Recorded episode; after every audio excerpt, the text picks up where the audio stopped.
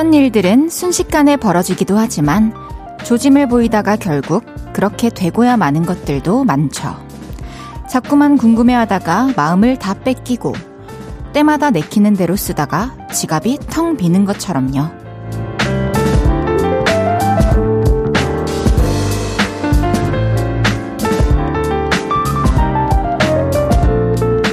우리는 늘 무언가가 될 조짐을 보이며 흐르고 있다는 생각이 듭니다. 기분, 노력, 취향, 일, 생각, 관계. 뭐든 한 자리에만 머물러 있진 않으니까요. 요즘은 어떤 가능성의 물살을 타고 계신가요? 8월이 저물어 갈 쯤엔 얼마나 더 깊어져 있을까요? 볼륨을 높여요. 저는 헤이즈입니다. 8월 1일 화요일 헤이즈의 볼륨을 높여요. 위수의 흐르는 시간 속에 우리는 아름다워로 시작했습니다. 8월의 첫날이네요, 여러분. 여러분 알고 계셨어요? 저는 또 이렇게 볼륨과 함께 하지 않았으면 뒤늦게 막 한 이틀, 3일 지나고 나서 시간 보다가, 어? 뭐야, 8월이네? 이렇게 했을 것 같아요. 어, 이렇게 또 8월의 첫날 함께 시작을 하고 있는데요. 오늘 어떻게 하루 보내셨나요? 너무 더워가지고 더위에 치여서 8월이 시작됐는지도 몰랐던 분들도 계실 것 같아요. 여러분은 요즘 어떤 가능성을 품고 흘러가고 계신가요? 뭔가를 극복할 가능성도 있을 거고, 아니면 연애를 시작하게 될 그런 조짐이 보이는 분들도 있을 거고, 또 다이어트에 성공할 각, 이제 곧 이 옷이 쏙 들어갈 것 같은 조짐이 보이는 분들도 계실 거고, 다들 그럴 것 같은데, 저는 요즘에 이 앞머리가 자꾸 눈을 찌르는 걸 보니까 진짜 이제 드디어 조금만 더 참으면 옆으로 넘길 수 있는 기장이 될 것 같아가지고, 그런 조짐을 보면서 좀 희망을 갖고 있는 중입니다. 시원하게 어서 넘기고 싶네요. 여러분은 어떤지 궁금합니다. 뭐가 됐든 긍정적인 방향으로 흘러가는 물살을 타셨으면 좋겠습니다. 이강재님께서 자꾸 이뻐지시는 게 곧 헤이디님에게 좋은 일이 생길 것 같은 조짐이 보이네요. 어, 정말요? 그러면 그냥 받아드릴게요. 그런 걸로 생각하고 믿고 있을게요. 감사해요, 강진님. 커피 한 잔 보내드리겠습니다. 이상님께서 잘 익은 수박처럼 달콤하고 시원한 관계가 될 것 같아요. 누, 저랑요? 저랑 이사님이랑요? 아니면 볼륨과 어, 수박 먹고 싶어서 그냥 끼워 맞춰봤어요. 해주셨어요. 아, 진짜 수박처럼 달콤하고 시원한 관계 좋죠. 언제 먹어도 시원하고 달달하고 아, 부담 없고 참 좋은 관계인 것 같습니다. 수박 같은 관계. 배세경님께서 저 지금 오사카에 놀러와서 야끼니꾸 먹는 중인데 밤새 폭식할 조짐이 보입니다. 많이 놀고 목요일에 다시 오픈 스튜디오에 보러 갈게요. 해주셨어요. 아, 항상 또 웬만한 중요한 일 아니면은 항상 이제 오픈 스튜디오에 자리를 지켜주러 와주시는 우리 세경 씨. 오늘 안 보인다 했는데 일본에 가 있군요. 또 일본에서 맛있는 거 많이 먹고 또 와가지고 어떤 일 있었는지 얘기해주세요. 잘 놀다 오세요. 양두영님께서 회사에서 지금 과자 신제품을 하나 준비하고 있는데, 일단 내부적으로는 맛있다고 하고, 몇몇 거래처에서도 긍정적이라고 하더라고요. 잘들 조짐일까요? 그럼요. 이야, 우리 두영님이 또 오픈 스튜디오 오셔가지고, 또 일하고 계시는 회사에 과자들을 주셔서 잘 먹고 있는데, 기대가 되네요, 두영님. 또 신제품 출시하면은 저희한테 바로 소식 전해주세요. 또 달려가서 사먹어 보도록 하겠습니다. 화이팅입니다. 헤이지의 볼륨을 높여요. 사연과 신청곡 받아볼게요. 오늘 하루 어땠는지, 지금 어디서 볼륨 듣고 계신지 알려주세요. 샵8910 단문 50원, 장문 100원, 인터넷 콩과 YK는 무료로 이용하실 수 있습니다. 볼륨을 높여요 홈페이지에 남겨주셔도 됩니다. 광고 듣고 올게요. 쉴 곳이 필요했죠. 내가 그곳이 돼줄게요.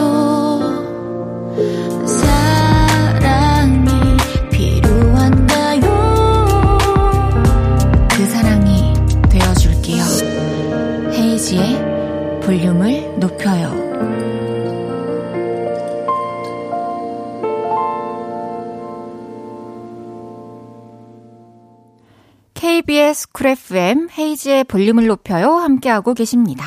이선우님께서 헤이디 오늘따라 멘트가 청산 유수네요. 크크크 프로야 프로. 아 이런 말 들으면 또 괜히 실수하는데 밖에서 막 박수를 쳐주고 계시네요. 감사합니다. 제가 오늘 또 긴장이 돼서 피디님이랑 작가 언니들한테 좀 어리광을 부리다 왔는데 한번 잘 해볼게요.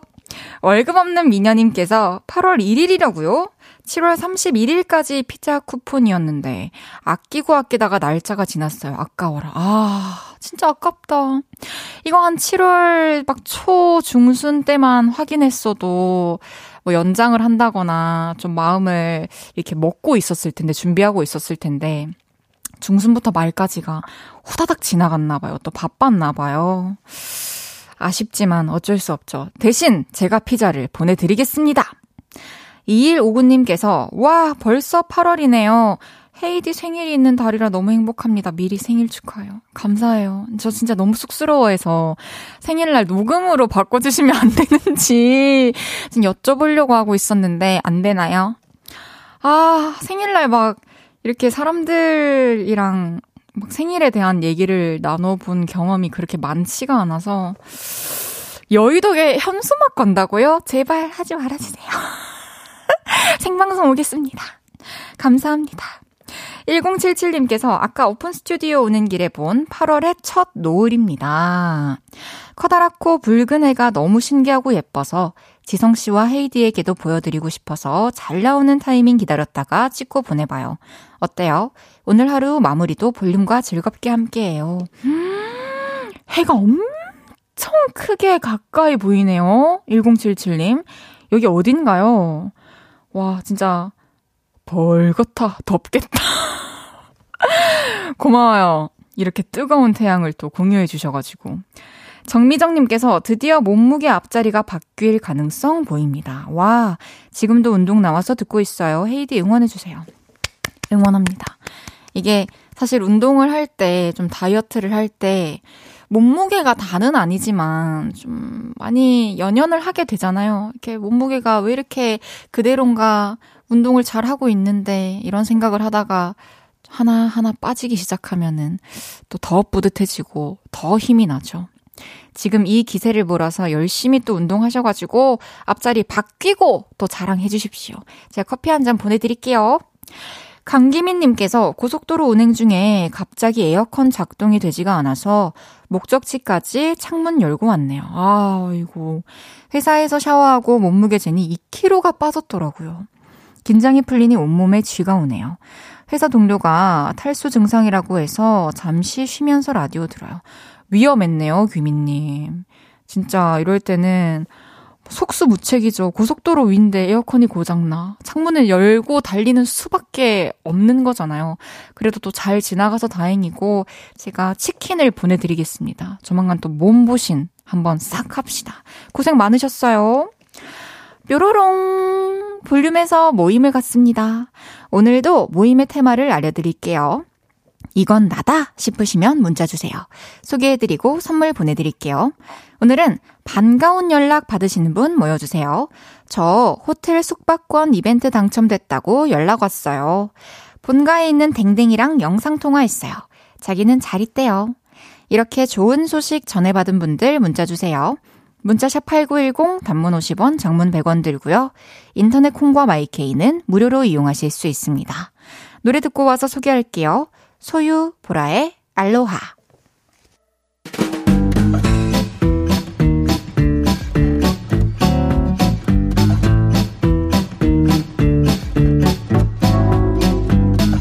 문자 왔숑. 오늘 기분 좋은 문자 좀 왔숑. 왔으면 줄 맞춰서 써주세요. 앞으로 나란히.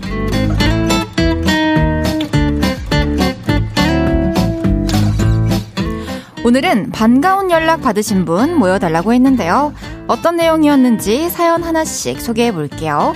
6233님께서 45살 동생이 3달 뒤에 결혼한대요. 꼭 가서 축하해 줘야겠어요. 평생 총각으로 살 줄 알았는데 됐다 됐어 해주셨어요. 진짜 축하드립니다. 정말 언제 내 인연이 나타날지는 아무것도 아무도 모르는 거예요. 정말 희망이 생겨요. 진심으로 축하드립니다. 행복하세요.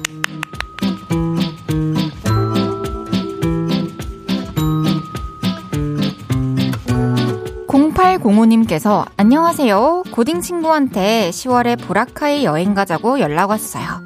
완전 기분 좋고 설레입니다. 진짜 어때요? 10월에 좀 친구분이랑 날짜를 그래도 맞출 수 있는 건가요? 너무 기대되고 행복하겠네요. 또 10월에 보라카이 여행을 생각하면서 또 힘차게 8월을 지내봅시다.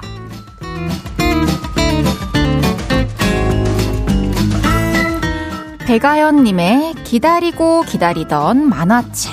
드디어 나왔다고 연락 받으셨대요. 바로 서점 달려가서 사왔는데 보기도 전에 너무 기대되네요. 와, 벌써 사서 내 손안에 넣었군요. 좀 그 설레임을 간직하다가 딱 이제 밤에 정말 나만의 시간이 됐을 때 집중해서 한번 읽어보세요. 좋은 시간 되시길 바라겠습니다.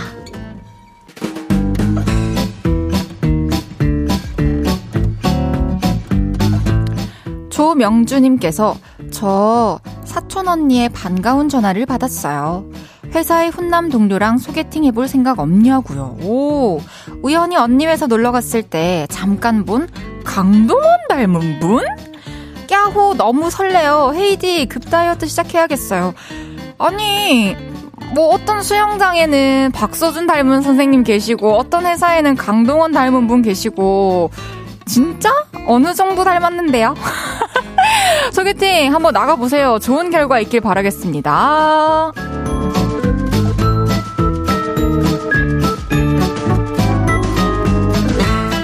이오구님께서 헤이디 작년에 헤어진 전 여친에게 연락 왔어요. 너무 빠른 답장하면 안 되겠죠? 너무 설레고 긴장돼요. 아, 뭔가 잊지 못한 전 여자친구. 반가운 연락인가 봐요. 너무 시간을 끌지 마시고 오히려 지금 같은 상황에는 계산하는 것보다 바로 답장을 자연스럽게 하는 게 좋을 것 같아요. 잘 대화 이어나가 보세요.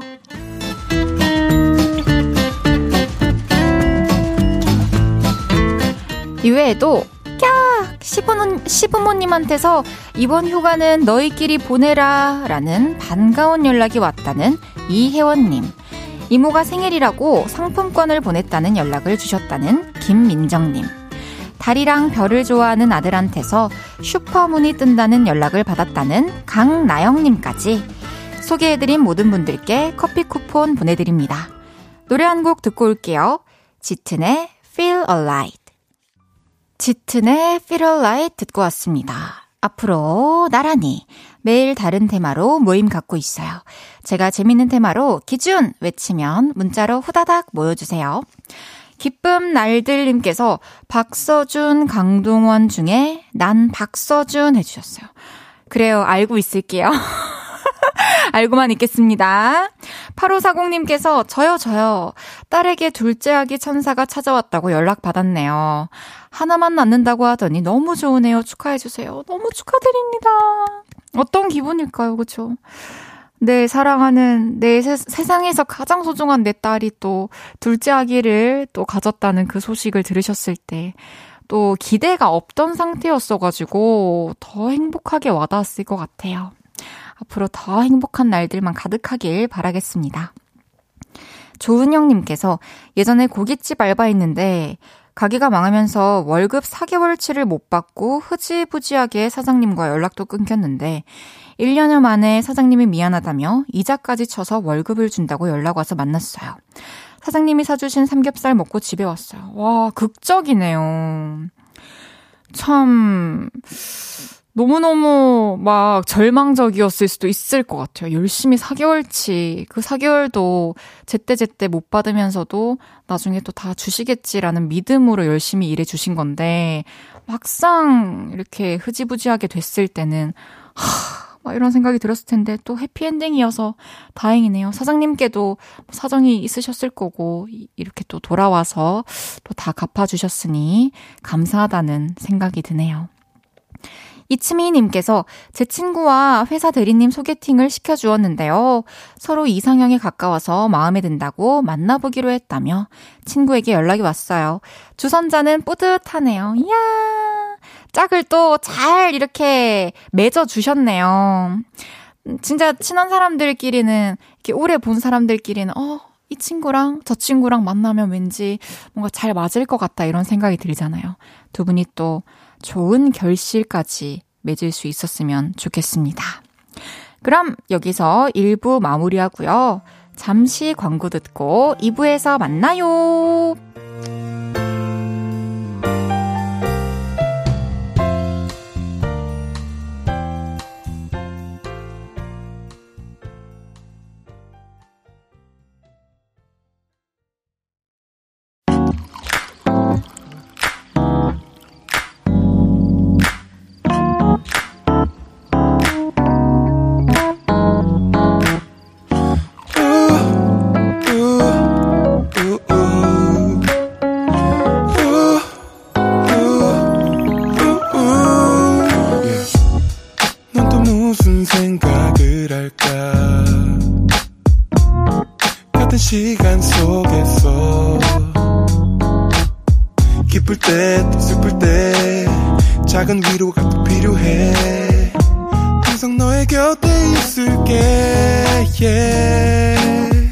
헤이지의 볼륨을 높여요.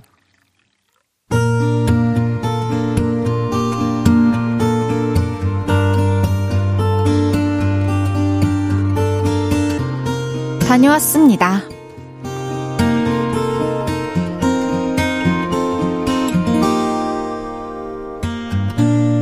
며칠 전 일입니다. 퇴근을 하고 집에 돌아왔는데 집안의 공기가 평소와 좀 달랐습니다. 왔어요. 저녁은? 아, 아직이지. 아, 얼른 씻어요. 내가 밥 차려 놓을게.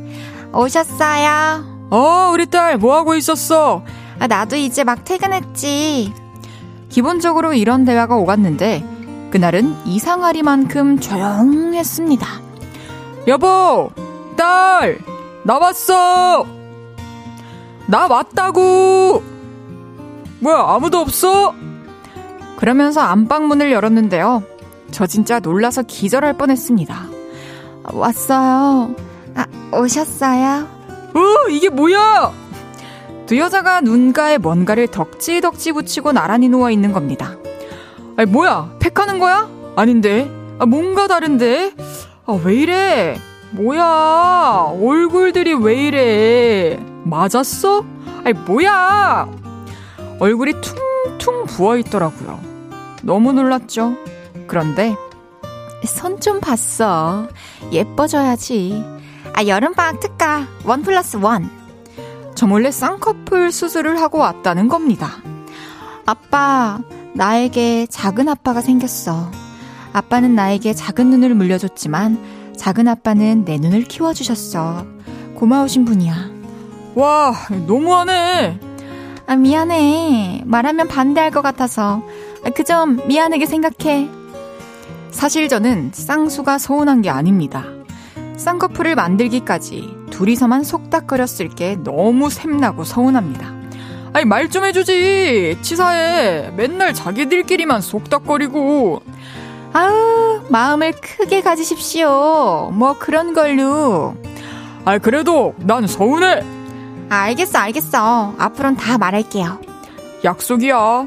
둘이서만 할 얘기 있어도 무조건 단톡방에서 얘기해. 알겠어? 알겠다고 하더군요.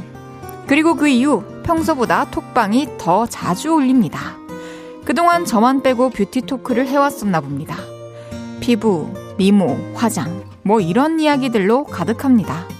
무슨 말인지 하나도 못 알아듣겠지만 좋네요. 이제 샘 안 나요.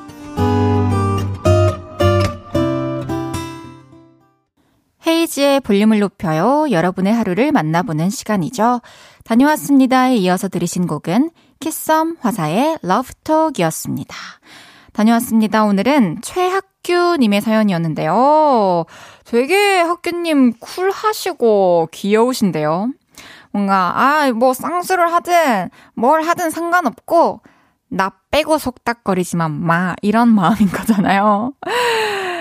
어, 아마 뷰티 토크가 진짜 끝이 없을 거예요. 그래서 이렇게 같이 평소에 이런 대화들을 좀 주고받고 싶으시다면 이렇게 얘기 나누고 있을 때, 어, 좀 이렇게 이해해 보시려고 노력하고, 한마디, 두마디 또 던져보시고, 질문도 해보시고, 이러면 좋지 않을까 싶어요. 다 특히 관심사가 다르니까요. 어, 지금 이제 쌍수 초기이신 것 같으니까, 붓기를 또 빼는 게 중요하니까, 호박 파차, 이런 거 딱 무심하게 조용히 이렇게 끓여가지고 내주시면은 너무 좋아하실 것 같다는 그런 생각이 듭니다. 학교님께는 선물 보내드릴게요. 서정우님께서 큰아빠 아닌가요? 그래도 따님이 양심상 아빠 동생으로 해준 것 같아요. 김청아님께서 저도 저만 빼놓고 이야기하면 엄청 섭섭할 것 같긴 해요.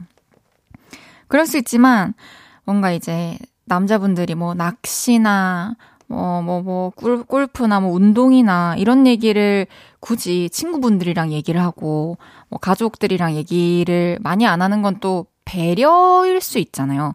이 사람이 그게 관심사가 아니라는 생각으로. 그래서 뭐 막 그렇게 섭섭해 할 필요는 없을 것 같다는 생각이 듭니다. 근데 막상 저도 진짜 섭섭할 것 같긴 해요. 아무것도 아무것도 몰랐는데 갑자기 눈이 바뀌어서 왔다면. 천지은님께서 남편분이 되게 스윗하시네요. 저희 아빠는 관심이 1도 없어서 엄마랑 저랑 피부 관리 이야기 막 하면서 아빠한테 말하면 듣지도 않고 최대한 귀찮은 표정으로 어, 어, 잘 됐네. 그러는데 라고 해주셨어요. 지은님 아버님도 스윗하신 거죠. 뭐, 어떻게 했든 잘했고 뭘 하든 예쁘다. 이런 의미의 또 다른 표현 아닐까요? 6224님께서 헤이디도 가족 단톡방 있어요? 무슨 얘기예요? 저는 가족 단톡방이 없어요. 다 따로 연락을 하고, 음, 그런, 그러고 이제 한 사람이 의견 취합하면 또 따로 다 전달해주고, 좀 비효율적으로 움직이고 있었나, 그런 생각이 또 드네요. 여러분들은 주로 무슨 얘기 하세요? 가족 단톡방에서. 뭐, 오늘 뭐 먹었는지, 오늘 언제 집에 가는지, 오늘 또 저녁에 뭐 먹을지, 어, 그런 대화할 수도 있겠네요. 다녀왔습니다. 하루 일과를 마치고 돌아온 여러분의 이야기 풀어놔주세요. 볼륨을 높여요 홈페이지에 남겨주셔도 좋고요. 지금 바로 문자로 주셔도 됩니다. 문자샵 8910 단문 50원 장문 100원 들고요. 인터넷 콩과 마이케이는 무료로 이용하실 수 있습니다. 노래 듣고 올까요? 산들의 여름날 여름밤 산들의 여름날 여름밤 듣고 왔고요. 8시부터 10시까지 여러분과 속닥거리는 이 시간이 너무 좋은 DJ. 헤이지의 볼륨을 높여요. 생방송 보이는 라디오로 함께하고 계십니다. Stay in the middle, like you a little, don't want a little, 말해줘, say back. 오, 이렇게 yeah. 정상적으로 끝난다고요? 뒤에 반전이 있을 줄 알았는데, 노래를 제대로 그래도 부른 게 있긴 하네요. 아, 4589님께서 사장님이 일주일 동안 출장을 갔는데 강아지를 저에게 맡기셨어요. 와, 되게 사장님께서 신임하는 그런 직원분이신가 봐요. 그런데 참 이상한 게 왠지 강아지에게 열심히 일하는지 감시당하는 느낌이 들어요. 사장님 강아지라 그런가 봐요. 무슨 말인지 느낌을 알 수 있을 것 같긴 해요. 괜히, 괜히 강아지인데 가가지고 뭐 말할 것도 아니지만 좀 더 잘 보이고 싶고 괜히 또 돌아오셨을 때 아, 우리가 또 친하는 관계를 유지하고 있다라는 거를 보여주고 싶을 것 같은 그런 마음? 맞나요? 노아수님께서 사위가 운영하는 주유소에서 알바하고 있어요. 그런데 오늘 여름 휴가 보너스를 50만원 주겠다고 하네요. 너무 기쁜 마음에 라디오 볼륨을 찾았어요.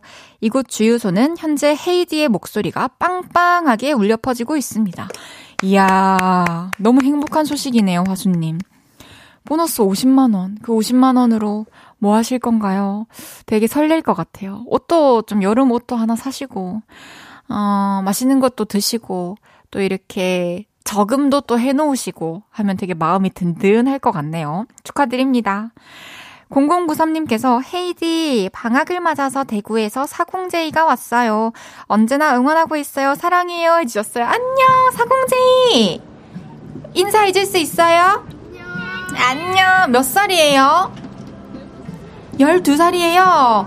너무 반갑습니다. 우리가 또 인별그램을 통해서 이름은 알고 있었던 팬분의 조카였는데, 그쵸? 와, 이렇게 또 다 같이 볼륨 와줘서 너무 고마워요. 한마디 해주실래요?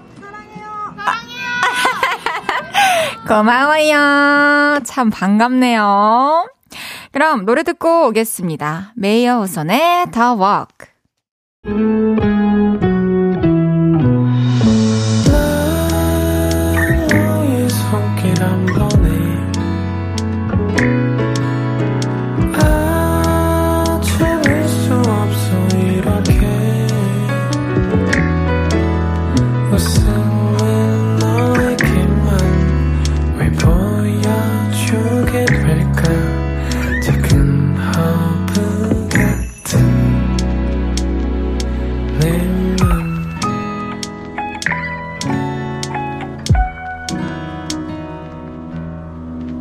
헤이지의 볼륨을 높여요. KBS 쿨 FM 헤이지의 볼륨을 높여요 함께하고 계십니다. 8985님께서 우리 가족은 케이크를 다 같이 숟가락으로 퍼먹어요. 설거지 나오는 거 싫어서요. 우아하게 먹고 싶은데 습관이 되어버렸어요. 다들 숟가락 들고 포크레인으로 땅 파듯이 먹어요. 아, 이렇게 먹을 수 있으면 무조건 이렇게 먹는 게 더 맛있죠. 퍽퍽 퍼가지고 와구와구 입에 넣는. 보통은 이제 먹을 만큼 남겨두고 또 보관을 해야 되는 상황이니까 이렇게 좀 커팅을 해서 먹는데 저도 예전에 어떤 영화에서 외국 영화였는데 되게 복스럽게 생긴 남학생이 초코 케이크를 막 손으로 퍼먹는 장면이 있거든요. 그 뒤로 저의 어떤 케이크 먹기 로망처럼 머릿속에 남아 있답니다. 맛있겠네요, 아주. 정은혜님께서 헤이디 오늘 슈퍼문이래요. 아파트 앞동 위로 둥근 달이 올라왔어요.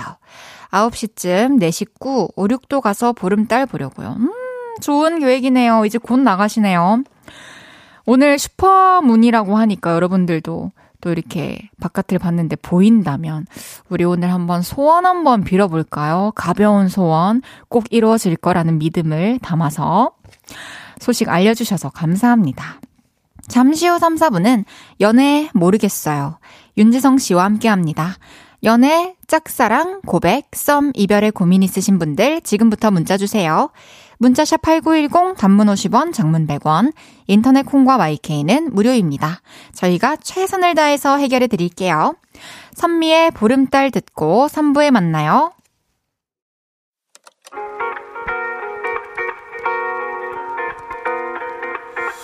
매일 밤 내게 발베개를 해주며 우린 라디오를 듣고 내 매일 저녁마다 넌 잠긴 목소리로 말했다 5분만 더 듣고 있을게 5분만 더 듣고 있을게 5분만 더 듣고 있을게 다시 볼륨을 높이네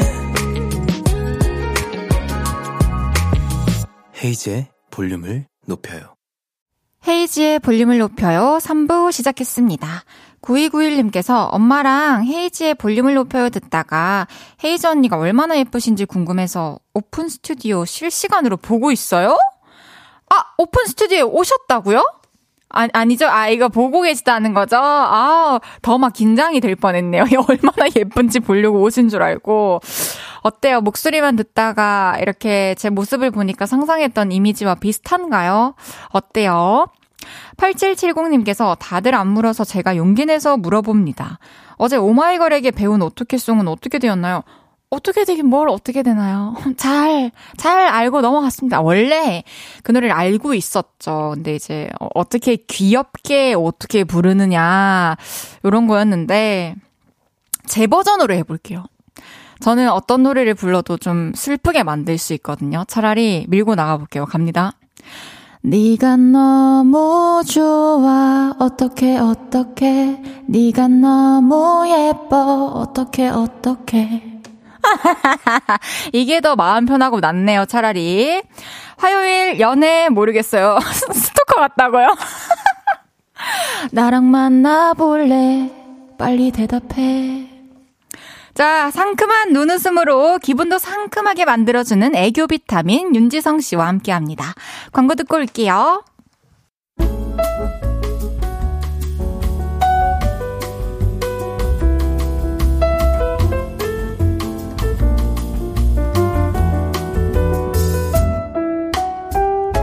요즘 연애는 해요? 안 해요? 하긴 하는데 어려워요? 헤어지고 싶어요? 스핀, 스핀, 스핀. 우리 얘기할 땐 뭐 서로 듣지도 않고 대꾸도 안 하지만 여러분의 연애 이야기엔 귀 바짝 기울이고 열혈 토크 가능합니다. 오늘도 여러분의 연애 고민 싹 다 해결해 드릴게요. 대한민국 모든 청춘 남녀의 고민, 연애. 정말 모르겠고 어떻게 하면 잘할 수 있을까요? 뚝심 있게, 배짱이 있게, 기운 차게, 뚝배기!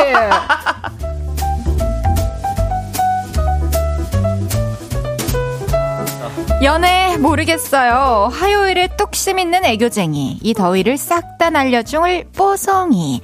윤지성 씨, 어서 오세요. 안녕하세요. 인지성입니다. 아이고 반갑습니다. 네네, 반갑습니다.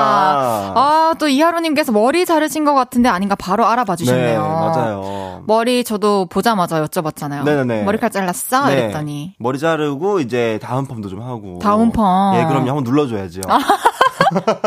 너무 들뜨지 않게. 네네, 너무 들 뜨지 않게. 들, 들뜬 마음도 항상. 아, 그거 항상 필요하죠. 네네, 내 마음의 다운 펌. 맞습니다. 내 마음의 다운펌.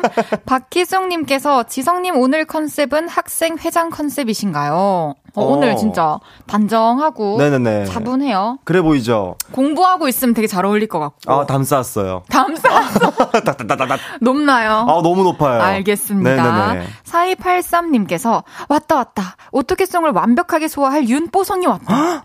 아니, 제가 소문은 들었습니다. 아, 익히 어떤- 들었어요. 저에 관한 네네네네. 오토케송에 관한? 네, 그럼요. 어떡하죠? 뭐, 잘하시던데요? 한번 불러봐 주세요. 네가 너무 좋아 어떻게 어떻게 네가 너무 예뻐 어떻게 어떻게 나랑 만나볼래 어떻게 생각해? 우와! 진짜 생각해? 끝판왕이다. 오케이. 어때, 어때 요? 너무 좋아요. 한번, 한번 가능하시겠어요? 네가 너무 좋, 네가 너무 좋아. 어떻게 어떻게 네가 너무 예뻐. 어떻게 어떻게 나랑 만나볼래. 어떻게 생각해? 모르겠어요. 모르겠어요. 그냥 만날게요. 전, 전 약간 좀 다 무서운 vibe가 네네네. 되는 것 같네요. 어, 구슬픕니다. 아우, 아니, 한 네. 주 동안 또 무더웠는데 네. 어떻게 지내셨나요? 제가 또 고령에 고령에 지금 출퇴근을 하고 있습니다. 고령에서 아, 또 촬영 때문에? 네네 촬영차 제가 이제 또 M사에서 아. Music in the Trip이라고 네. 대휘랑 또 진혁이랑 같이 저희가 음악을 만드는 여행을 하면서 음악을 만들고 있어요 지금. 어, 쉽지는 않겠지만. 아 쉽지 않아요. 또 행복한 순간들이 있겠죠. 네네네 제가 또 이렇게 친구들을 다 모집을 했기 때문에 제가 아, 약간? 파티장 느낌으로 한번 제가 한번 열심히 또 해보려고 합니다. 대휘도 오랜만이다. 그러니까. 저랑 유닛 할 때 같은 팀이었잖아요. 그러니까요 선배님. 진혁 씨도 또 우리 볼륨 와가지고 어, 재밌는 그럼- 시간 많이 네네네네네. 보내셨고 좋은 기대 많이. 해주십시오. 기대하고 네, 있겠습니다. 노래 신곡이 나오니까요. 또 제가 한번 어, 볼륨 한 일주일 동안 한번 들어보겠습니다. 몇 번이나 나오는지 한번 제가 알겠어요. 확인차 한번 들어볼게요. 좋습니다. 네네네. 윤지성 씨와 함께하는 연애 모르겠어요. 첫 번째 사연부터 소개해 볼게요.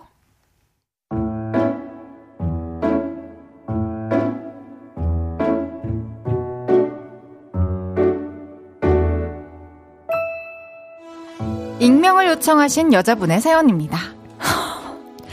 3년차 커플입니다. 집, 회사, 집, 회사밖에 모르는 제 남자친구는 연애 초반부터 이랬습니다. 우리 파주 갈까? 파주? 거기 뭐 있는데? 쇼핑몰 자기야 우리 오늘은 삼성동 갈까? 삼성동? 거기 뭐 있는데? 거기 쇼핑몰. 먹을 거, 놀 거, 살 거 다 있는 쇼핑몰이 만만했는지 맨날 쇼핑몰만 가자고 하더군요. 그게 싫었던 저는 오빠, 광화문 가서 뮤지컬 볼래? 오빠, 맛있는 거 먹으러 남한산성 갈래? 오빠, 야경 보러 낙산공원 가자. 여기저기 검색해서 남자친구를 끌고 다녔습니다. 근데 그게 버릇이 된 것 같아요. 언제부턴가 우리 커플은 이러고 있더라고요. 자기야, 아, 시원한데 멀지 않고 활동적인 거 할 수 있는데 없나? 자기야, 자기는 입 심심하지 않아? 무겁지도 않고 가볍지도 않은데 달고 짠 거 뭐 없나? 자기야, 커피 마시러 갈래? 주변에 커피는 마시는데 주차장은 넓고, 근데 또 체인점은 아닌 인별 감성 가지고 문제가 한짠 뜨는 그런 데 없나? 아, 그럼 저는 남친의 기호에 딱 맞는 무언가를 찾아내야 하죠. 한 번은 이런 적이 있었습니다. 자기야, 자기야, 자기야. 주말에 우리 펜션 가서 놀고 오자. 안 비싼데 비싸 보이고 쾌적하면서 바베큐랑 또 스파 욕조 있는데 없나? 어, 난 서쪽보다 동쪽이 좋고 딱 무슨 느낌인지 알지? 지금 느낌 딱 오지? 어, 바로 자기야. 어? 아, 나더러 또 찾아보라고? 오빠가 좀 찾아. 아, 아 자기야 잘 찾잖아. 아, 싫어. 오빠가 좀 찾아. 짜증을 냈더니 찾더라고요. 그런데 자기야 여기 어때? 뭐야 흉가 체험이야? 방꼬라지가 왜 이래? 별로야? 너무 별로였습니다. 악귀 들린 김태리가 문 열어달라고 할 것 같은 그런 느낌이었죠. 결국 또 제가 찾았습니다. 그래도 다행인 건요. 제 생일이나 1주년, 2주년 같은 기념일엔 남친이 길을 쓰고 찾아냅니다. 자기야 여기 어때? 너무 괜찮지? 뷰도 좋고 음식도 맛있고 너무 좋아. 최고, 최고. 진짜? 자기야 사랑해 이러는 거 보면 검색을 아주 못하는 건 아닙니다. 노력을 하면 되긴 되는 거죠. 그런데 남친은 늘 에이 아 자기가 빨리 잘 찾잖아 이러면서 저에게 떠넘깁니다. 같이 찾아보자고 하면 처음에만 찾는 척 하다가 결국 딴짓을 하죠. 이렇게 몇 년을 연애했더니 기운이 빠집니다. 그리고 저와 함께 보내는 시간에 성의가 없어 보여서 짜증이 납니다. 그냥 포기하고 제가 알아서 다 하면 차라리 나을까요? 전 모르겠어요.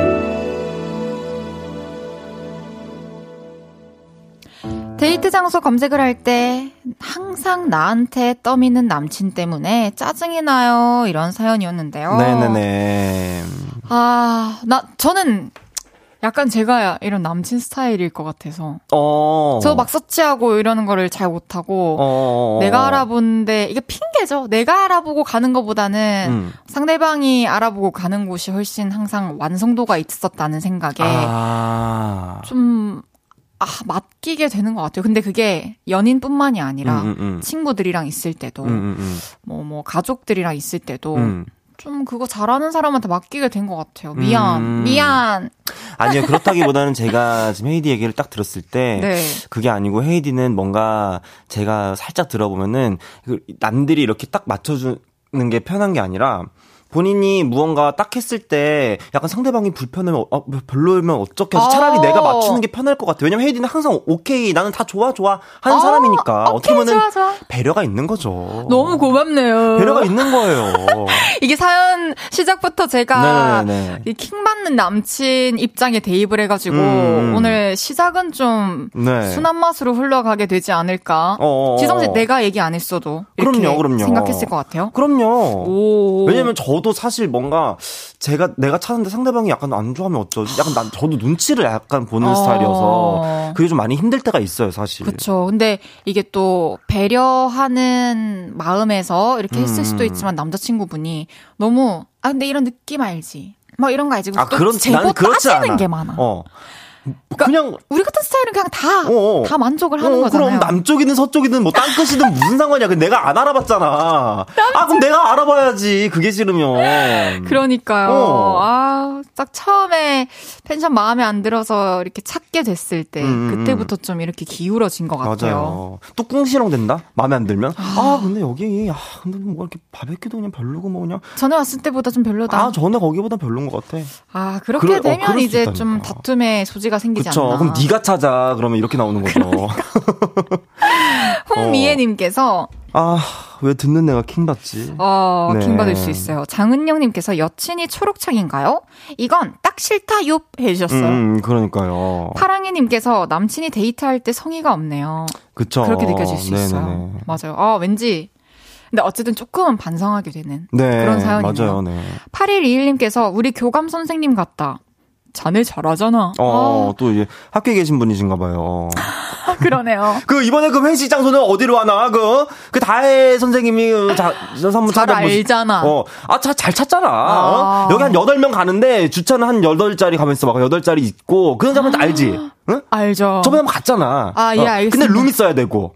어? 화장실은 좀 가까워야 화장실 되고. 가까워야 되지. 어. 그런 데 한번 찾아보러. 그 근처에 그리고 노래방 있어야 돼. 어? 끝나고 2차로 넘어가야 되니까. 그래 잘 찾잖아. 어. 진짜 골치 아프겠네요. 그런 분이 또 계세요. 아, 정말. 네네네.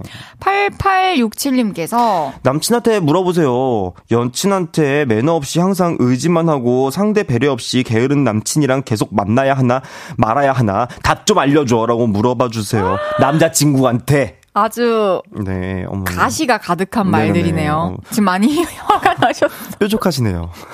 좀 알아보는 편이었던 것 같아요. 우리 8867님께서는. 네네네. 이하루님께서 이게 단점으로 느껴질 정도로 다른 부분은 다 완벽한 남친이다. 아, 어. 이게 단점으로 느껴질 정도로. 뭐가 혹시 또 자랑 자랑일 수, 자랑 사연이었나요? 그건 아닐 것 같아요. 네네네. 스트레스 받으시는 것 같긴 해요. 네. 8025님께서 혹시 운전은 남친이 다 하나요? 그럼 받아들이세요. 아, 어. 나머지 부분들을 어느 정도 얼마나 또 배분을 서로 해주나. 배분을 해서 만약에 뭐, 뭐 해남 같은 데 가는데 남자친구가 운전을 한다. 그러면은 뭐 내가 알아보고 해야죠. 해볼 수 있지. 뭐. 생각해 보면 이제 친구들이랑 어디 갈 때도 누구는 장소 알아보고 그쵸. 누구는 여기 결제하고 아, 그럼요. 뭐 누구는 운전하고 그쵸 그쵸 그쵸 어, 그쵸. 그러네요. 다 나누기 때문에 혹시 그런 것이 분배가 잘 돼 있다. 음. 이러면은 뭐 네. 맞습니다. 아마 돌아보시면 각자의 역할을 잘하고 계실 것 같다라는 생각도 그쵸 들어요. 그쵸 그쵸. 좋습니다. 노래 듣고 와서 이야기 더 나눠볼게요. 윤지성, 종현의 Summer Drive. 윤지성, 종현의 Summer Drive 무대 보고 오셨습니다. 아, 네네네네. 이야, 지성님 쉬지 야. 않고 노래를 해주시면서 예, 예, 예. 끝까지 집중을 또 해주셨어요. 혜진님께서 포인트 안무를 또 따라해봤습니다. 예예예예예. 오 너무 너무 잘하시는데요. 고마워요. 브룽 브룽. 브룽, 브룽. 아, 너무 네네네. 좋습니다. 이현정님께서 미니 콘서트네요. 김선태님께서 강동원보다 윤지성. 강듀원 어, 어. 씨보다는 아무래도 예 중원님보다는 윤지성 씨가 멋있긴 하죠.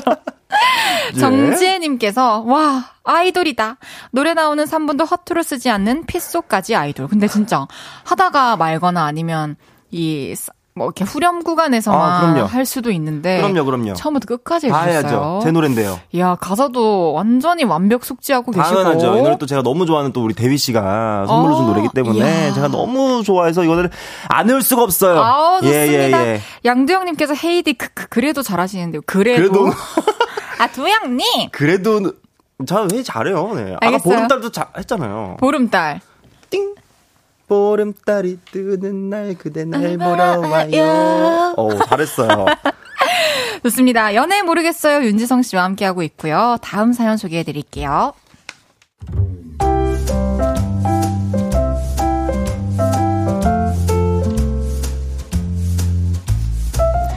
익명을 요청하신 남자분의 사연입니다.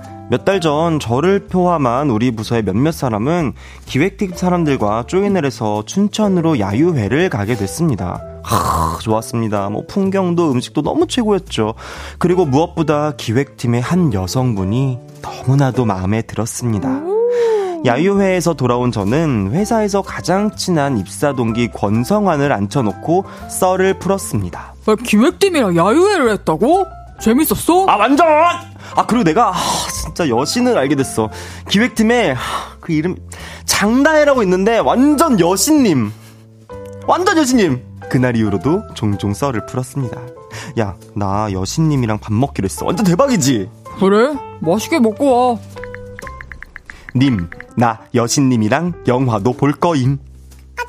질령. 여보세요? 야 아 다혜가 이제 아 나보고 오빠라고 부른다 대박이지 아, 그래, 오빠지 뭐 동생이냐? 아, 그게 아니지. 지성 씨와 오빠는 vibe가 다르지. 아, 그래? 그리고 요즘 저는 그녀와 두 달째 썸을 타고 있습니다. 진작부터 사귀자고 말하고 싶었지만 같은 회사다 보니까 신중을 기하게 되더라고요. 그런데 얼마 전 제 나름대로 마음에 확신이 생겼고 그래서 고백을 결심하게 됐습니다. 야야야 권성환 나 이번 주말에 고백할 거야. 고백? 무슨 고백? 야 뭐겠냐 우리 여신님한테 사귀자고 하려고 아, 뭐 듣는 둥 마는 둥 하더라고요. 그런데 그날 밤 권성환에게 톡을 하나 받게 되었습니다. 지성아. 나도 많이 고민했는데 말을 해야 할 것 같아서. 다혜, 사실은 내가 만났던 친구야. 회사 다니면서는 아니고 대학 때. 다혜가 학교 후배거든. 너랑 다혜랑 그냥 잠깐일 줄 알았는데 아닌 것 같아서 터놓고 얘기할게. 다혜랑 여기까지만 해줄 수 있을까? 사실 내가 너무 좋아해. 아직도. 부탁과 사과를 하며 이야기를 하는데 하, 저도 복잡하더라고요. 마음이 더 깊어지기 전에 말해주지. 그런 생각도 들었죠. 그리고 톡을 받은 후 저도 신경이 많이 쓰였나 봅니다. 며칠 전에 다혜가 이러더라고요. 오빠, 오빠 왜 갑자기 나한테 거리 둬? 아니지? 그런 거 아니지? 저는 어떻게 해야 할까요? 고백을 하려고 했던 주말을 지나쳐 또다시 한 주가 시작됐네요. 이번 주말까지는 저도 결단을 내리고 싶은데 어떻게 하면 좋을까요? 저는 모르겠어요.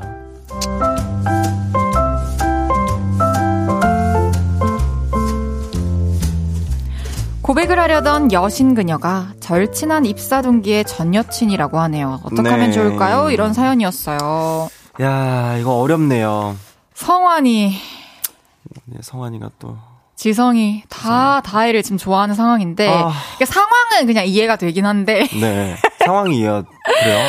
다혜를 안 좋아할 수 없죠. 그쵸, 그쵸. 아무래도 다혜가 뭐 부서 여신이라고 하니까. 근데 사실 참 권성환 씨가 아쉽긴 해요. 그냥 응원은 못 해줘도 음, 음. 이렇게 더 이상 여기까지만 하라는 말을 감히 할 수 있는 건지 음. 이미 끝난 사이인데 그쵸. 지성 씨는 어떻게 생각해요? 저도 어, 아닌이라고 생각을 해요.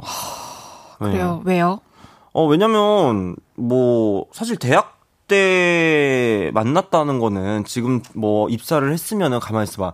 아, 가만히 아무리 있어봐. 바로 입사를 했어도 정말 고속으로 입사를 해서 동기에다가 뭐 시간이 한 1, 2년 지났다고 쳐요. 그쵸. 그래도 서른 살이에요. 어. 그럼 벌써 최소 4년 너무 내지, 그렇다. 어. 바로 전 여자친구도 아니고. 아니고 몇 년이 지났는데 아직도 자기가 좋아하면 그럼 있을 때 잘하지. 그러면 지금 사연자분이 고백을 한다 안 한다 우리 바로 대답해 봅시다. 하나 둘 셋. 한다. 한다! 아, 한다. 지금 한다. 지성님이 오, 오, 오, 오. 저 한다. 오, 오, 올렸어요. 오, 할게요. 네. 좋아요. 8025님께서는 성환이 왠지 아 맞네 맞네 뭐가 있었네 그냥 나올 성환이가 아니지 이런 중요한 때 우리 또 권성환 씨가 그쵸. 등장하거든요. 픽순이 낙순이 이제 단고손님 지, 순이 그쵸 맞아요. 오은진님께서 아직도 좋아한다고? 그냥 그동안에 뭐 깊은 사랑을 못 만났거나 그쵸. 좀 아쉬움이 남아 있는 음. 상태인 거겠죠. 그렇다고 지금 나랑 잘 안 된다고 해서 성환이가 다시 고백해서 그 어. 여자분이랑 잘 될 수 있는 것도 아니잖아요. 그럼요. 장은영님께서 만났던 친구면 무엇이 중합니까? 뭐야, 권성환 진짜 짜증난다. 직진합니다. 사랑은 직진이죠. 어 맞아요. 맞아요 맞아요. 지금 왜냐면 또 서로 호감이 있는 상황인 것 같기 때문에. 맞아. 여자분은 갑자기 무슨 사- 어. 뭐 날벼락이 갑자기 뭐 왜 거리를 두냐는 얘기를 할 정도면 사실 티가 많이 났다는 소린데. 그러니까요.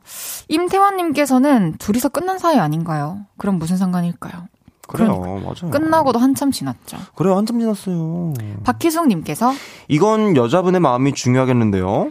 그것도 맞죠. 음, 음, 음. 여자분이 나를 여전 나를 지금 좋아하고 있고 음, 호감을 갖고 있다는 전제하에 음, 내 마음을 음. 정해야겠죠. 그쵸. 근데 좀 진지하게 한번 성환 씨가 나한테 진지하게 장문의 톡을 보냈듯이 음. 나도 나 사실 지금 입사 되게 동기가 음. 어 그러하다. 아니 그 성환이한테 성환이한테 어, 어, 어. 나 되게 지금 많이 기- 마음이 깊어졌고 음. 이대로 정리하는 건 좀 아닌 것 같다라는 음. 생각을 얘기해 보면 어떨지. 음, 음, 음, 음. 손진선님께서 성환 씨 선넘.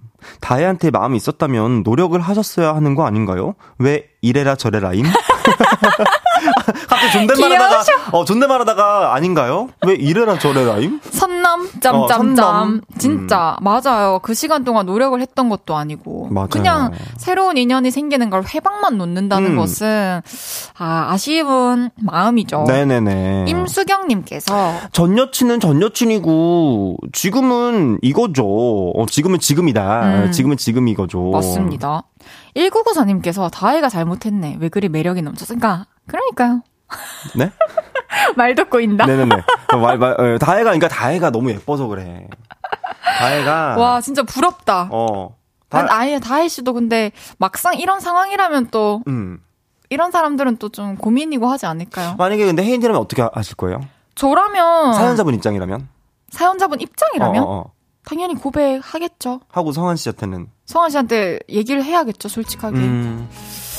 아, 3부 마무리하고요. 잠시 광고 듣고 4부에서 만납시다. KBS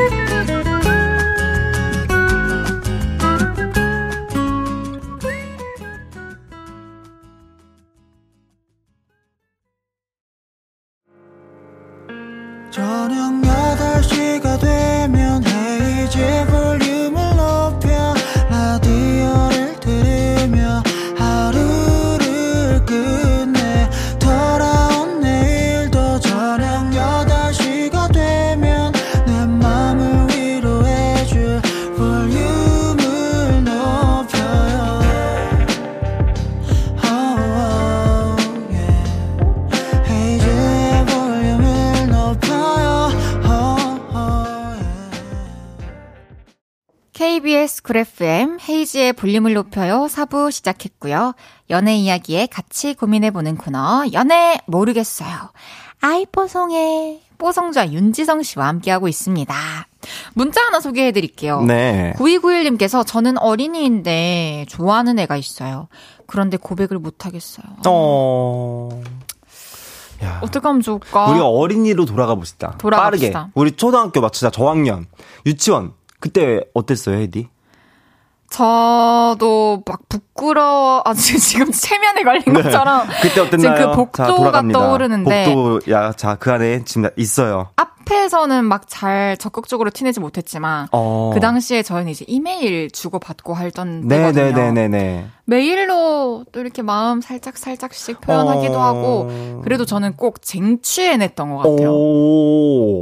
결국에는 밝혔어요. 어, 되게 오랫동안 마음을 내가 너 좋아한다. 어, 숨기고 있다가. 그래서 지금, 지금 당장에 못 하겠다면. 맞아요, 천천히. 더 천천히 시간이 지나면서. 네네네네네. 더 친해지고. 맞아요. 더 친해지고 하면 충분히 저는 가능성 있다고 봅니다. 지성 씨는 어쨌든 초등학교 때는 누구 좋아해봤을 거 아니에요? 초등학생 때요. 그, 어, 그 좋아함만, 받- 좋아함을 받아만 받지 제가 뭐, 좋아했던 적이 있었나?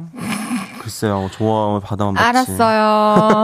근데 뭐 다들 응당 뭐, 말을 했던 것 같아요, 저한테. 그래요? 네, 좋아한다고. 어, 알겠습니다. 좋은 일이었네요. 네네네. 네, 말해주, 말해주세요. 오케이. 네네네. 9291님 화이팅입니다. 화이팅! 잘 될 겁니다. 화이팅! 그럼 계속해서 다음 사연 소개해 볼게요.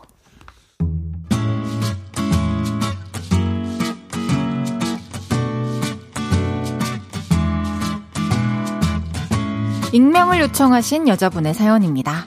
친구랑 이런 이야기를 한 적이 있어요. 낙순아, 나 남친 선물 살 건데 뭐 살까? 선물? 생일이야? 아무 날도 아니야. 근데 그냥 사주고 싶어서. 어, 헛짓거리 하고 한다는데 또, 너 걔랑 평생 할 거 확실해? 결혼하기 전에 괜히 돈 쓰는 거 아니야? 내가 몇 번을 말했지, 왜? 어, 퍼주다가 차이네가 그러니까 일리는 있겠다 싶었는데요. 이게 진짜 다 돈 낭비인가? 하긴 이러다 헤어지면 어떡해. 남친 선물을 사다가 이런 생각을 하는 게 되게 불편했습니다. 그래서 사려던 것보다 더 비싼 걸 사서 선물을 했죠. 그러던 어느 날 남자친구와 남친의 친구와 술을 먹게 됐습니다. 다희씨, 저 여자친구랑 1주년인데 선물 추천 좀 해주세요. 음, 명품 브랜드 카드 지갑? 크게 안 비싸고 받으면 기분 좋고 요즘 거기 거가 이쁘던데 음? 젠가밤비 오. 아니면 베로블룸? 오, 고마워요. 저는 젠가 밤비보단 베로블룸이 좋겠어요. 아 네. 그런데 그때 남자친구가 한마디 하더군요. 야, 적당히 해, 적당히. 결혼 전엔 돈 쓰는 거 아니야. 헐. M1데다가 돈 좀 퍼붓지 마. 아, 진짜 너 그러다 후회한다. 기분이 이상하더라고요. 남자친구가 저와 만날 때도 요딴 생각을 한 번씩 하는 건가 싶었거든요. 그러고 보니 남자친구가 이런 말을 했던 게 생각이 났습니다. 우리 1주년이네. 아, 선물은 퉁치자. 자기 곧 생일이네. 선물 뭐 사줄까? 어, 골라봐. 15만원 미만으로. 이게 다 M1데다가 돈을 쓰기 싫어서 했던 말인가 싶더군요. 그리고 얼마 전 중복되었어요. 맛있는 걸 먹고 싶어서 말했죠. 자기야, 우리 백숙 먹으러 갈래? 농장에서 바로 잡은 닭으로 능이 백숙 만드는 집인데 맛집이래. 오, 맛있겠다. 얼만데? 7만 5천 원. 아우, 됐어! 그거 안 먹어도 나 건강해. 나 아픈 데 없어. 너도 없지. 정 뭐가 먹고 싶으면 설렁탕이나 한 그릇 먹자고! 이러는데 이것도 다 M1데다가 돈 쓰기 싫어서 이러는 건가 싶었습니다. 예전 같았으면 어, 너무 비싸서 부담이 됐나? 이렇게 생각하고 넘겼을 텐데 그날 이후 모든 이야기가 이런 쪽으로 해석이 됩니다. 다가오는 8월 12일은 제 생일입니다. 생일을 앞두고 남친이 자기 곧 생일이네. 뭐 사줄까? 골라봐. 15만원 미만으로 14만 9천원 500원까지. 아, 또 이렇게 묻는데 저 15만 원은 M1데다가 돈 안 쓰려는 기준선인가? 이런 생각이 들더군요. 차라리 아무것도 안 받고 싶습니다. 아, 남자친구의 말을 때마다 비꼬아서 듣기 시작한 저. 이대로 이 연애가 괜찮을까요?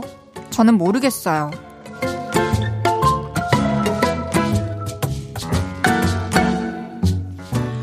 결혼 전엔 돈 쓰는 거 아니야. M1데다 돈 좀 퍼붓지 마. 라는 남자친구의 말을 바로 아. 옆에서 들은 후로 너무 괴롭습니다. 이런 사연이었는데. 네네네. 어, 그니까 두 쪽 다 이해가 가는? 공감이 가는? 음, 근데 이제 남자친구분이 그런 마음을 바로 옆에서 너무 좀 이렇게 너무 옆에서 필터 없이 얘기를 한 게 아닌가. 이건 사람마다 다른 거잖아요. 그쵸. 이렇게 적정한 선물을 할 때 어느 정도까지 지출을 하는 걸 허용을 하는가. 음, 음. 그리고 뭐 1년에 몇 번을 하는가 이런 것까지 생각해 놓는 분들이 있어요. 그럼요. 진짜 계획적으로 또 소비를 해야 되는 사람들은. 그럼요.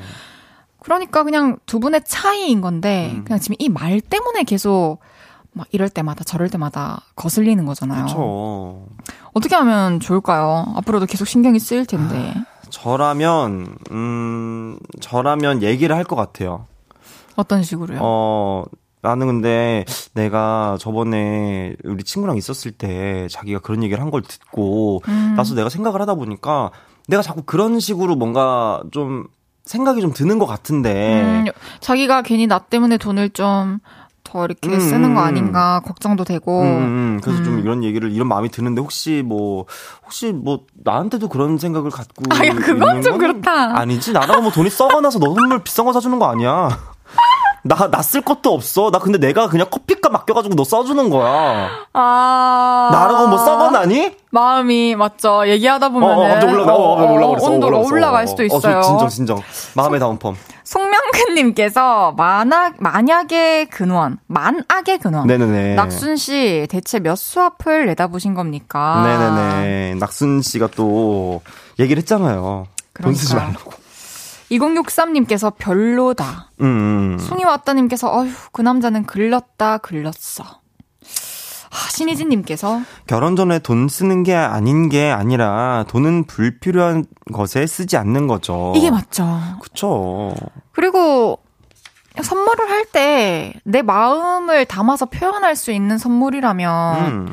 어, 의미가 있는 건데 꼭 얼마 이하, 뭐 얼마까지만 아, 결혼 15만 원 전이니까 미만은 뭐야. 어, 이렇게 딱 정해주는 게 좀 별로라는 생각이 들긴 해요. 아니면 정 만약에 그게 그렇다면 본인이 정말 만약에 진짜 알고 봤더니 정말 알고 봤더니 자기가 지금 뭐 수익적으로 지금 수입이 약간 그전 같지가 않다던가 아니면은 네. 뭐 자기가 조금 뭔가 약간 이렇게 좀 돈을 좀 나갈 때가 있어서 음. 내가 예전 같이 데이트할 때 좀 이렇게 못 쓰는 그런 경우가 있다면 얘기를 해야죠. 내가 사실 이래저래 해서 자기 선물 이번에는 좀 15만 원그 음. 이상은 좀 어려울 것 같아서 내가 다음에 잘해 줄 테니까 우리 이번에는 좀 이렇게 해볼까라고 얘기했으면 얼마나 그쵸. 그거 못 해줄 것도 아니고 그럼 내내 돈 보태서 살게 이렇게 하겠지 정사하고 싶으면 그럼 15만 원만 내가 하고 나머지 한 2, 3만 원 내가 보탤게라고 얘기를 하겠죠. 그러니까. 어 아, 말을 서운하게 아쉬운. 거죠. 1994님께서 돈이 문제가 아니라 여자친구 앞에서 그런 말을 한다는 것 자체가 배려심이 부족하네요. 그게 문제입니다. 맞아요. 장은영님께서 15만 원이 최선인 사랑. 결혼해도 남친 절할 겁니다. 집 사기 전에 돈 쓰는 거 아니야. 애들 보내기 전에 돈 쓰는 거 아니야. 아 진짜 진짜 그런 사람들이 건다?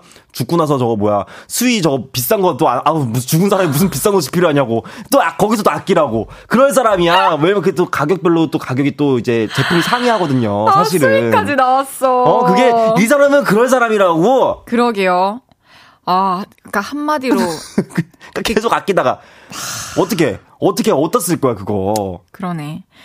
이게 정말 안 맞다면 이 고민이 그쵸, 예, 예. 좀 깊어져도 될 것 같다는 생각이 들긴 해요. 네네네네네. 1447님께서 완전 틀린 말은 아닌 게 결혼하고 싶은 사람이 아니라면 굳이 그렇게 막 비싸게 선물해야 되냐 싶긴 합니다. 음. 저도 지금 아내 만나서는 찐으로 결혼하고픈 이상형이라 이거저거 다 퍼부은 것 같네요. 근데 그 말은 그러면 이- 이분은 저의 이상형이 아니라는 말 결혼하고 아니겠지. 싶지 않은 사람이라는 말인가요 지금 어, 확신이 아, 아직 안 될 수도 아, 있죠. 연애를 하고 있는 상황인 거니까. 그쵸. 맞아요. 음, 맞아요. 아유, 어렵습니다, 잘 예. 풀어 나가시길 바라겠습니다. 네네네네네. 노래 한 곡 듣고 올게요. 10cm의 그라데이션.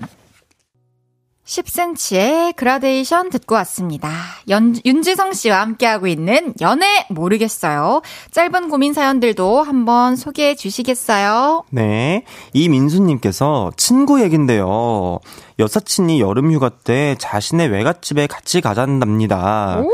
복숭아 과수원하는 외갓집이니 같이 복숭아 먹자면서요. 이거 그린라이트 아닐까요? 완전히, 아닙니까? 완전히 그린라이트죠. 휴가 때? 또- 또, 같이? 어, 복숭아를 딴 것도 아니고 와, 빌미가 많다, 여기에. 어. 외갓집이고. 그치. 아, 근데 요즘에 또 일손이 부족하다네요. 아, 혹시 지금 일꾼이 필요해서 할머니랑 약속한 거 아니에요? 아, 내 친구 하나 그 힘 좋은 잘애 있거든. 데리고 가. 어, 데리고 갈게 이러면은 그냥 데리고 없나? 어? 아, 얼굴 한번 볼게. 근데 또 몰라. 근데 가는데 할머니가 아따고 참 그냥 어, 잘 어울리네 이러면서 그래, 맞아. 또 아, 마, 니네. 만나나? 어? 니네 만나나? 이럴, 이럴 수도 있어. 그러면 이제 아 뭐예요? 이러면서 괜히 마음이 또 생, 없던 마음이 생길 수도 있다고. 여름날. 진짜 여름날 그래, 복숭아 함께 좋은 소식을 우리 네. 기대하고 있을게요. 네네 민수 씨. 이현주님께서 해외 출장을 두 명이 가게 됐는데 저랑 같이 가고 싶다고 서류 올린 팀장님. 흐흐. 9일 동안 저랑 데이트하고 싶다는 뜻일까요? 아 근데 이게 이, 이게 그 전후가 중요한데. 뭔가 낌새가 있었으니까 이런 기대를 하시는 게 아닐까? 어 그쵸. 맞죠? 한번 그리고 가서도 가서도 중요. 아니면 정말 현주님이 일을 너무 잘하셔가지고 그쵸. 정말 같이 일을 가는 게 잘해서. 편해서? 어, 어, 어. 그럴 수도 있으니까 가서가 중요해요. 맞아요. 가기 전이야 이게 없던 없던 감정도 생긴답니다. 해외 해외 출장이란요. 뭔가 마음의 준비를 단단히 하시고 네네네. 한번 다녀와 네. 보세요. 만약에 지금 현주님이 마음이 있다면, 그러니까요. 어, 잘해볼 마음이 있다면, 살짝 기대하고 있는 것 어, 같아요. 어, 어, 한번 살짝. 예. 1698님께서 친구가 남자친구와 첫 키스를 했는데 너무 별로였대요. 담배 먹고 뽀뽀하는 줄 알았대요. 아, 너무하다. 어, 근데 그 기억이 안 잊혀진대요. 얘 헤어져야겠지요? 아니, 뭐 사귀고 계속 사귀고 헤어지는 거는 뭐 그 친구가 알아서 할 문제지만 음, 음. 그 남친 참 별로다. 그러니까 좀 못 참나? 아유, 첫 키스를 앞두고 장난하나? 아, 연기하시는 분들도 어. 그렇게 각을 하고 양치 그럼요, 몇 번을 하고 체크를 그럼요. 하시는데 내 사랑하는 사람이랑 첫 키스를 하는데 그럼요. 스케일링까지는 내가 바라지도 않아. 내가 스케일링하고 오라 그랬어? 그거 아니잖아요. 근데 그냥 그거 좀 하루 아, 그 하루를 못 참아가지고 그거를 그러니까 만약에 만약에 좀 전에 아. 흡연을 했어. 음. 그런 분위기가 왔을 때 제가 이 남자였다면 어. 그때 안 했을 것 같아요. 아, 다음에 하죠. 그러면은 그럼요. 아이고 참 그 첫 키스의 기억을 지울 수가 없다는 게 아, 안타깝네요. 네네네. 1684님께서 사연들 듣다가 저도 고민이 되어 문자를 남겨요. 점점점. 저는 연하는 남자로 보이지 않던 사람인데 정말 친했던 7살 연하 동생이 너무나도 좋아졌어요. 그런데 그 동생은 좋아하는 사람이 있다고 들었고 저를 너무 편하게 생각해요. 이럴 때 제 마음을 표현해도 될까요? 아 하나 둘 셋 합시다. 아니. 아 하나 둘 셋 아니요. 아니요. 저도 왜냐하면 이미 좋아하는 사람이 있다라는 걸 얘기를 해줬고 음. 이미 우린 너무 편한 관계고 음. 한 상태라면 괜히 또 지금은, 어색해질 수도 있을 어, 것 같아요. 지금은 저는 제가 봤을 땐 지금은 아닌 것 같고 네. 어, 그 친구가 좀 이제 좋아하는 그분과 뭐 잘 안 됐을 수도 있고. 그럼요. 어, 내가 조금 더 뭔가 이 사람에 대한 확신이 있다면, 내 감정에 대한 확신이 있다면, 사실 뭐, 하루 더 있나, 한 일주일 더 있나, 뭐 한 달 뒤에 고백하나, 사실 뭐, 내가 마음이 변치만 않는다면. 맞아요. 음, 내가 마지막이 되면 되는 거잖아요. 그래요. 조금만 더 기다려 봅시다. 네네, 조금만 더, 음. 9574님께서 부서에서 회식할 때 장소 고를 때가 가장 고민인데요. 그럴 때마다 장소 선택해주시는 선배님이 정말 좋아요. 음. 맛집 리스트 다 꿰고 있어서 멋지기도 하고요. 함께 있으면 굶진 않을 것 같은데 저의 마음을 고백해볼 거예요. 에? 어, 갑자기. 그냥, 그냥, 그냥 이거야. 그 사람이 좋은데, 거기다가 맛집 리스트까지 꿰고 있는 거지. 그냥 난 이 사람이 원래 좋았는데, 그냥 좋은데 보니까 이 사람이 맛집 리스트도 꿰고 있고. 맞네, 그거네. 어, 이거 정- 자리까지 딱 정리하고 그런 모습이 너무 멋있어 보이는 거지. 아, 뭐 고백해 보세요. 예, 뭐, 뭐, 뭐 그런 게 없다면, 같이 그러니까. 맛집 리스트 한번, 그 중에 한번, 어? 둘이서, 막 주말 이럴 때 어. 혹시 뭐 이런 거 맛있는데 없어요? 어, 물어봐가지고. 선배님 저희 같이 식사 한번 해요. 근데 거기- 또 너무 그 선배님한테 맡기면 아까 또 그 사연처럼 그쵸. 또 한쪽이 너무 치우칠 음, 음. 수도 있으니까. 그리고 막 근데 야 내가 돼지국밥 맛있게 만든 데 있는데 거기 한번 가서 국밥 맛있게 말아 이럴 수도 있으니까 한 번쯤 아 선배님이 그동안 항상 맛집 추천해 주셨는데 저도 제 맛집 있는데 한번 제가 추천해 어 가보실래요? 가보 가볼까요 이런 거 어때, 어때요? 좋다, 좋아요. 1537님께서 제가 합기도 다닌 지 1년 넘었는데요. 네. 저랑 비슷한 시기에 들어온 여자분이랑 자주 사범님께 불려가서 혼나면서 자세 교정 받고 있어요. 음흠. 그러면서 친해져서 서로 자세 봐주고 있어요. 밖에서 저녁 한번 먹자고 말해볼까요? 어머, 오몇 살이실까, 이분? 그러게 성인이신 것 같은 그럴 수도 느낌이죠. 있죠 네네네네네 밖에서 저녁 먹자고 한번 해보세요. 네. 어, 어때? 밖에서 같이 저녁 먹자고. 되게 자연스럽다. 음. 너무 좋은 상황이다. 야, 오늘도 우리 혼났는데 가서 맛있는 거 먹을래? 어. 이렇게 얘기하고. 같이 운동했는데 단백질이나 치킨이나 어, 먹으러 갈래? 충전하러 가자. 고기 이러고. 먹으러 갈래? 응. 좋아요. 오늘 나온 사연 중에 제일 뭔가 마음 시원한 네네네. 4256님께서 친구가 썸 타는 사람이 생겼는데 이 남자가 애착 인형을 갖고 다닌대요. 친구도 애착 인형이 있어서 이해해보려고 했는데 맨날 갖고 다니니까 신경이 쓰이나 봐요. 좋아지려 하는데 이 인형을 놓고 다니라고 말할지 말지 고민이라고 하더라고요. 어떻게 조언해주면 좋을까요? 아니 뭐 이만한 거 아니면은 뭐 탈을 뒤집어 쓰고 다니는 게 아니면 인형 탈을 뒤집어 쓰고 다니는 게 아니면 저 귀엽지 않나요? 그런 그러니까 뭔가 계속 하고 다니면 막 귀엽다라기보다는 이해를 해줘야 되는 부분이 될 것 같긴 한데 음, 그게 내 남자친구의 어떤 마음의 안정을 주는 존재라면 그럼. 이해해줘야죠. 진짜 뭐 집신을 엮어가지고 막 그 알죠? 이렇게 막 조선시대 때 집신 엮어가지고 막 약간 집신 인형. 사주할 때 쓰는 그쵸. 그런 나쁜 인형이 아니고서 저는 맞아. 인형 탈을 뒤집어 쓰고 다니. 성우 저도 괜찮아요. 어, 괜찮아요. 그러니까요. 어, 귀여워 보일. 것 같은데 난 오히려 내가 하나 사줄 것 같아. 그래요. 다 둘이 어. 뭐잘 만나겠죠. 이거 뭐 친구가 옆에서 뭐 고민해 줄 것까지 있나요? 음, 음. 그쵸? 이제 또 어느새 한 시간이 지나갔고요. 네네네. 우리 윤뽀송 씨를 보내드릴 시간입니다. 예, 예, 예. 오늘은 두 분이서 저를 보내시네요. 지금 송우진 님도 벌써부터 안녕히 가세요. 이미 보내주셨어요. 네네네. 저 가볼게요. 좋아요. 예, 하겠습니다. 우리 또 다음 주에 만납시다. 네. 저는 윤뽀송 씨 보내드리면서 광고 듣고 올게요. 안녕. 안녕히 가세요.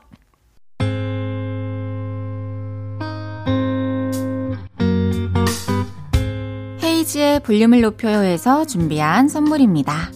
사무용 가구 수컴퍼니에서 통풍이 되는 체이드 의자 에브리바디 엑센코리아에서 배럴백 블루투스 스피커 연예인 안경 전문 브랜드 버킷리스트에서 세련된 안경 아름다움을 만드는 오엘라 주얼리에서 주얼리 세트 톡톡톡 예뻐지는 톡스앤필에서 썬블록 아름다운 비주얼 아비주에서 뷰티 상품권 천연 화장품 봉프레에서 모바일 상품권 아름다움을 만드는 우신 화장품에서 엔드뷰티 온라인 상품권 160년 전통의 마루코메에서 콩고기와 미소된장 세트 반려동물 영양제 38.5에서 고양이 면역 영양제 초유 한 스푼을 드립니다.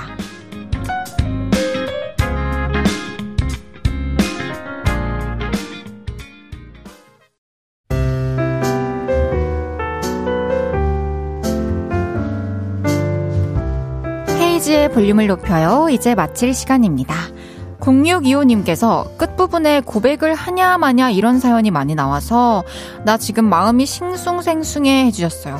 왜요? 누군가 떠오르는 사람이 있나요?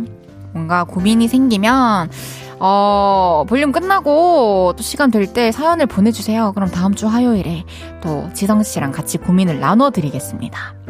1994님께서 헤이디, 만약에 남자친구가 헤이디 뒤에 있는 콩인 형만한 인형을 맨날 들고 다니면 어떨 것 같아요?